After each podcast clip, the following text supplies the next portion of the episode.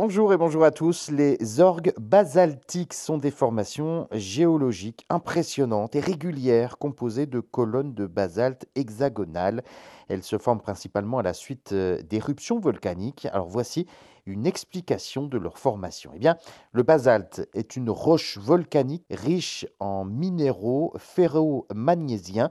Lorsqu'un volcan entre en éruption, eh bien, il crache du magma basaltique, une roche en fusion qui finit par se refroidir et durcit à la surface de la Terre. En refroidissant, eh bien, le magma basaltique est exposé à l'air ou à l'eau et se refroidit donc très rapidement, passant de l'état liquide à solide.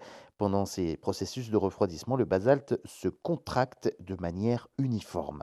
Les contraintes de refroidissement et de contraction créent également des fissures naturelles dans le basalte et se forment des angles réguliers, généralement hexagonaux. Ces fissures sont appelées joints de refroidissement. Les cristaux de basalte se forment le long de ces fissures, ajoutant à la structure en colonne.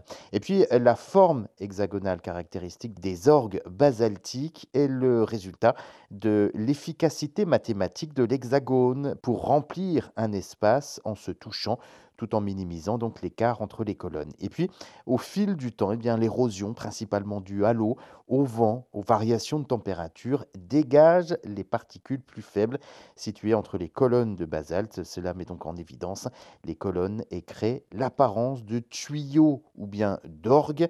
Les orgues basaltiques sont souvent spectaculaires, c'est vrai, en raison de leur régularité et de leur symétrie qui rappellent la forme d'un orgue musical, d'où son nom.